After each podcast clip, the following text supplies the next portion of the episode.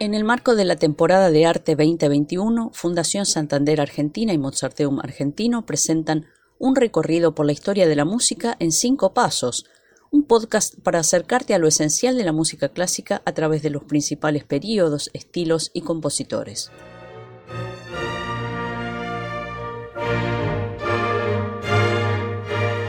Hola, soy Margarita Polini y en este segundo episodio te voy a contar lo que necesitas saber sobre el clasicismo. Conoce más en arroba fundación-santander-ar.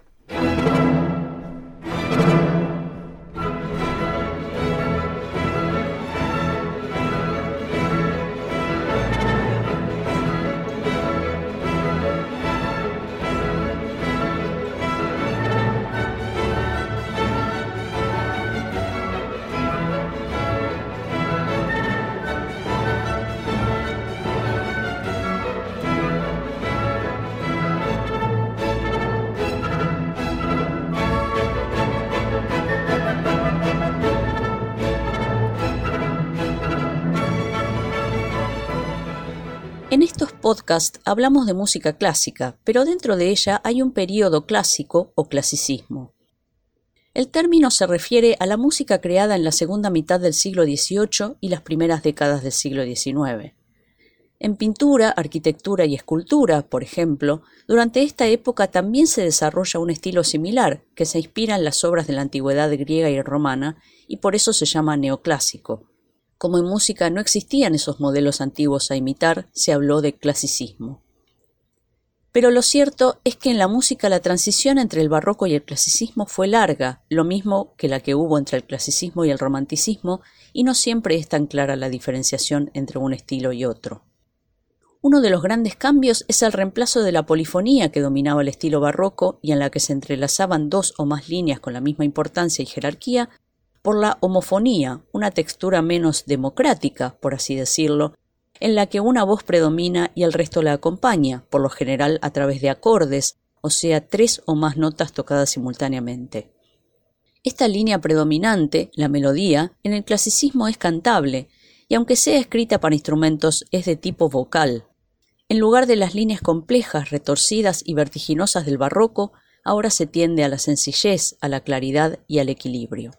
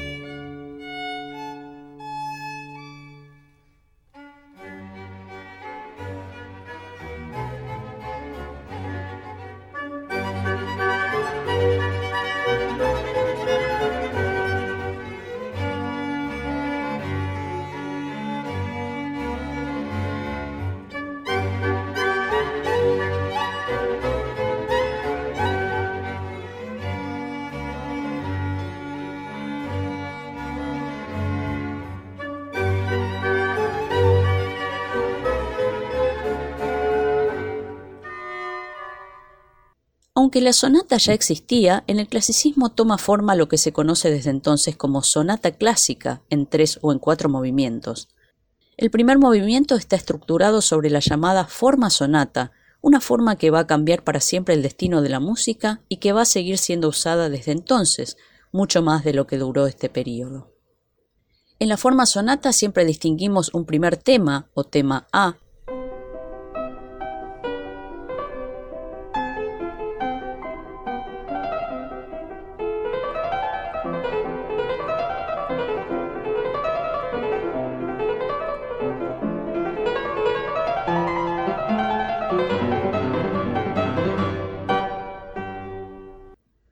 A este tema A le sigue un segundo o tema B.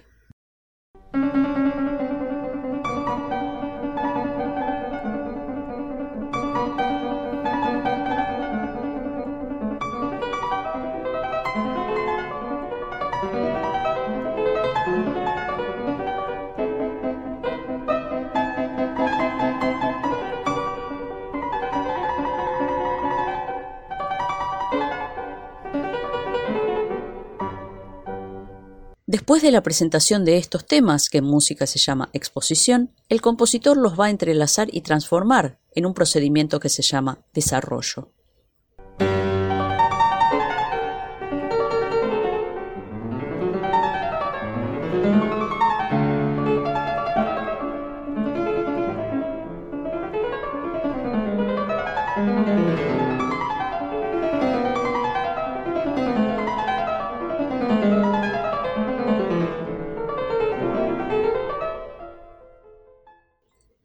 Después del desarrollo vendrá la reexposición de los temas A y B y a veces unos compases finales que reciben el nombre de coda.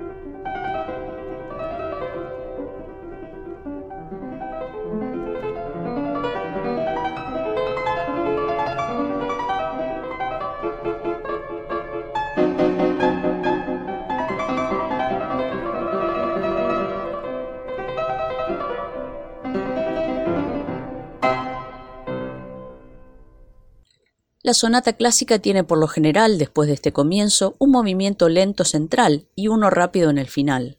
A veces, entre uno y otro, puede aparecer un minué, la danza más popular por esa época, reemplazado más tarde por el scherzo.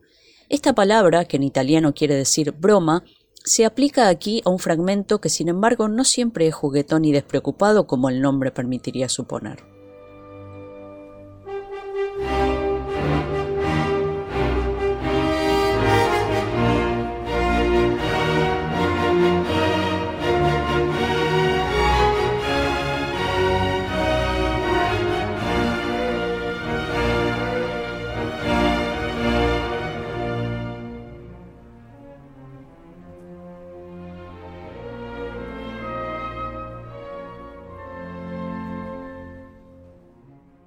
El molde de la sonata clásica se va a extender a muchas combinaciones instrumentales, sonatas a uno o dos instrumentos, tríos, cuartetos, quintetos, etc., y en el campo de la música orquestal a la sinfonía y al concierto para ensamble y solistas.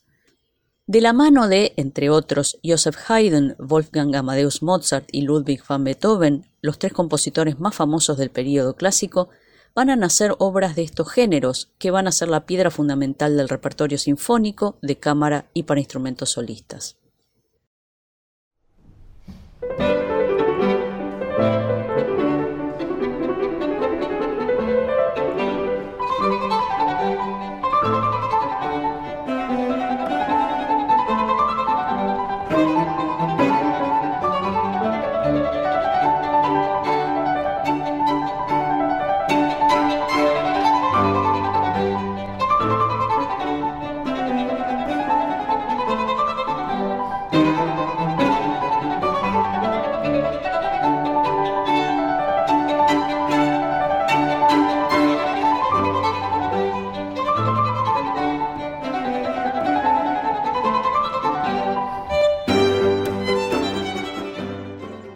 Todavía estamos en tiempos en los que las diferentes cortes diseminadas por toda Europa mantenían cada una su conjunto instrumental, más grande o más pequeño, dependiendo de los medios con los que se contara, y tampoco había una distribución fija de instrumentos, por eso era muy común que los directores de estos conjuntos adaptaran la música compuesta por ellos o por otros a los músicos de los que disponía. Por ejemplo, la corte de Mannheim, en Alemania, reunía a algunos de los mejores instrumentistas y compositores del momento, y su orquesta se hizo famosa.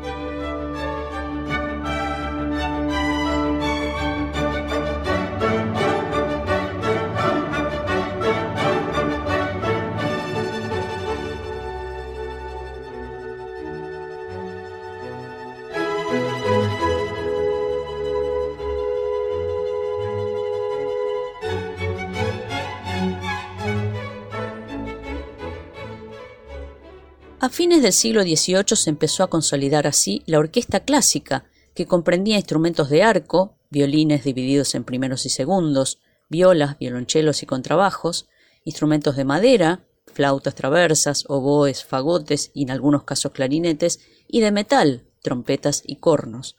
Los timbales constituían la sección de percusión a la que ya en el siglo XIX se le van a ir sumando otros instrumentos.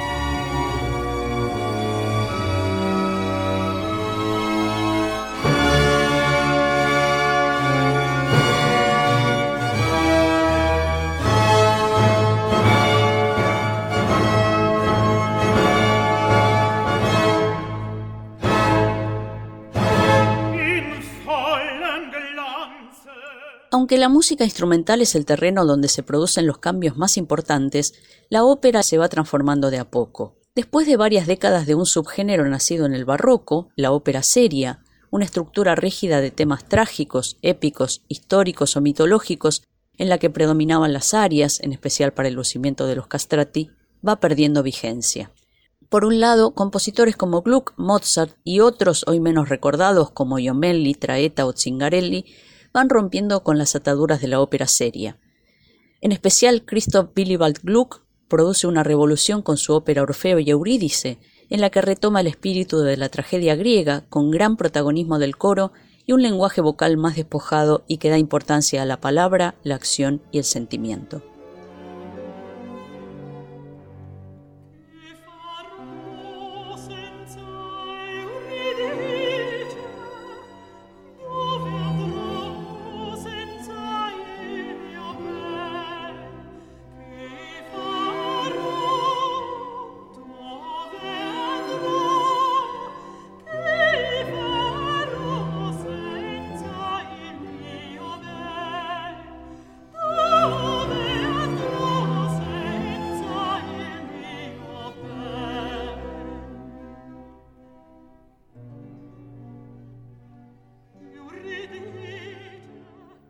Por otro lado, desde el barroco había pequeñas comedias que se daban en los teatros en los dos intervalos de las óperas serias y que se denominaban intermezzi, es decir, intermedios o entremeses.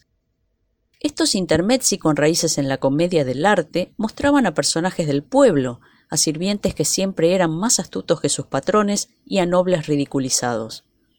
El canto no era rico ni adornado como en la ópera seria, sino basado en sílabas y apto para ser cantado por comediantes y no solo por virtuosos. El intermezzo más famoso es La Serva Padrona de Giovanni Battista Pergolesi.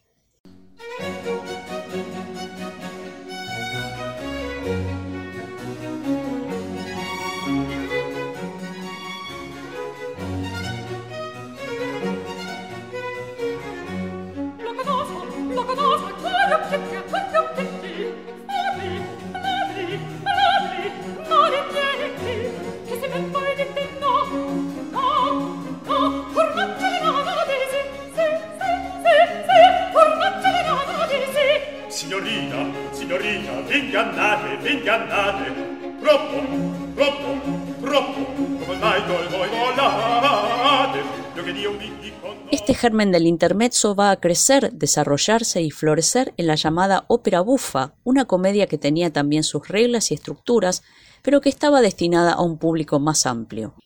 Autores como Domenico Cimarosa, Giovanni Paisiello, Niccolò Piccini y Baldassare Galuppi crearon ejemplos destacados en este género, que fue enriquecido y desarrollado por Mozart en las tres óperas que creó junto a Lorenzo da Ponte, Las bodas de Fígaro, Don Giovanni y Così fan tutte, y más tarde por autores como Rossini, Donizetti o Mercadante.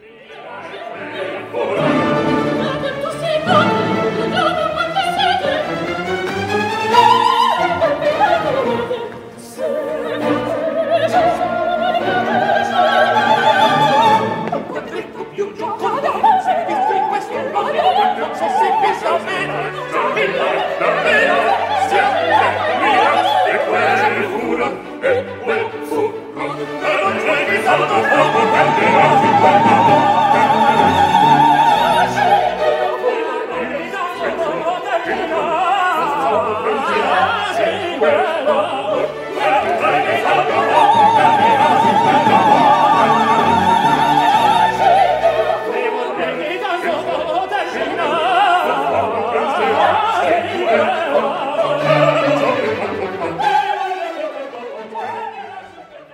por último, ¿sabías que la costumbre de comprar una entrada e ir a un concierto en una sala o un teatro o asistir a un concierto gratuito no siempre existió? Es en esta segunda mitad del siglo XVIII cuando se empieza a difundir la práctica del concierto abierto al público y no restringido a los nobles e invitados de los palacios de las cortes. Hoy estamos habituados a que en un concierto las luces de la sala estén apagadas y a que haya la menor cantidad de interrupciones posibles, pero esto tampoco fue siempre así.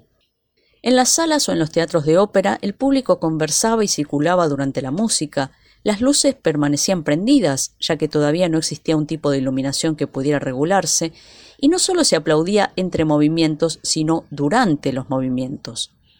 Todo eso va a empezar a cambiar en el siglo XIX, pero de eso y de muchas cosas más te voy a hablar en el próximo capítulo.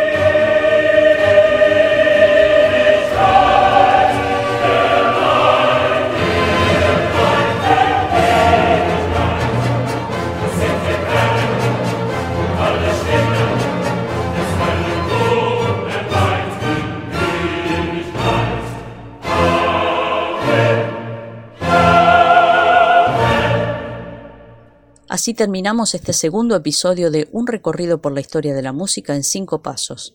Te esperamos en el próximo para conocer la música del romanticismo, sus creadores y sus obras fundamentales.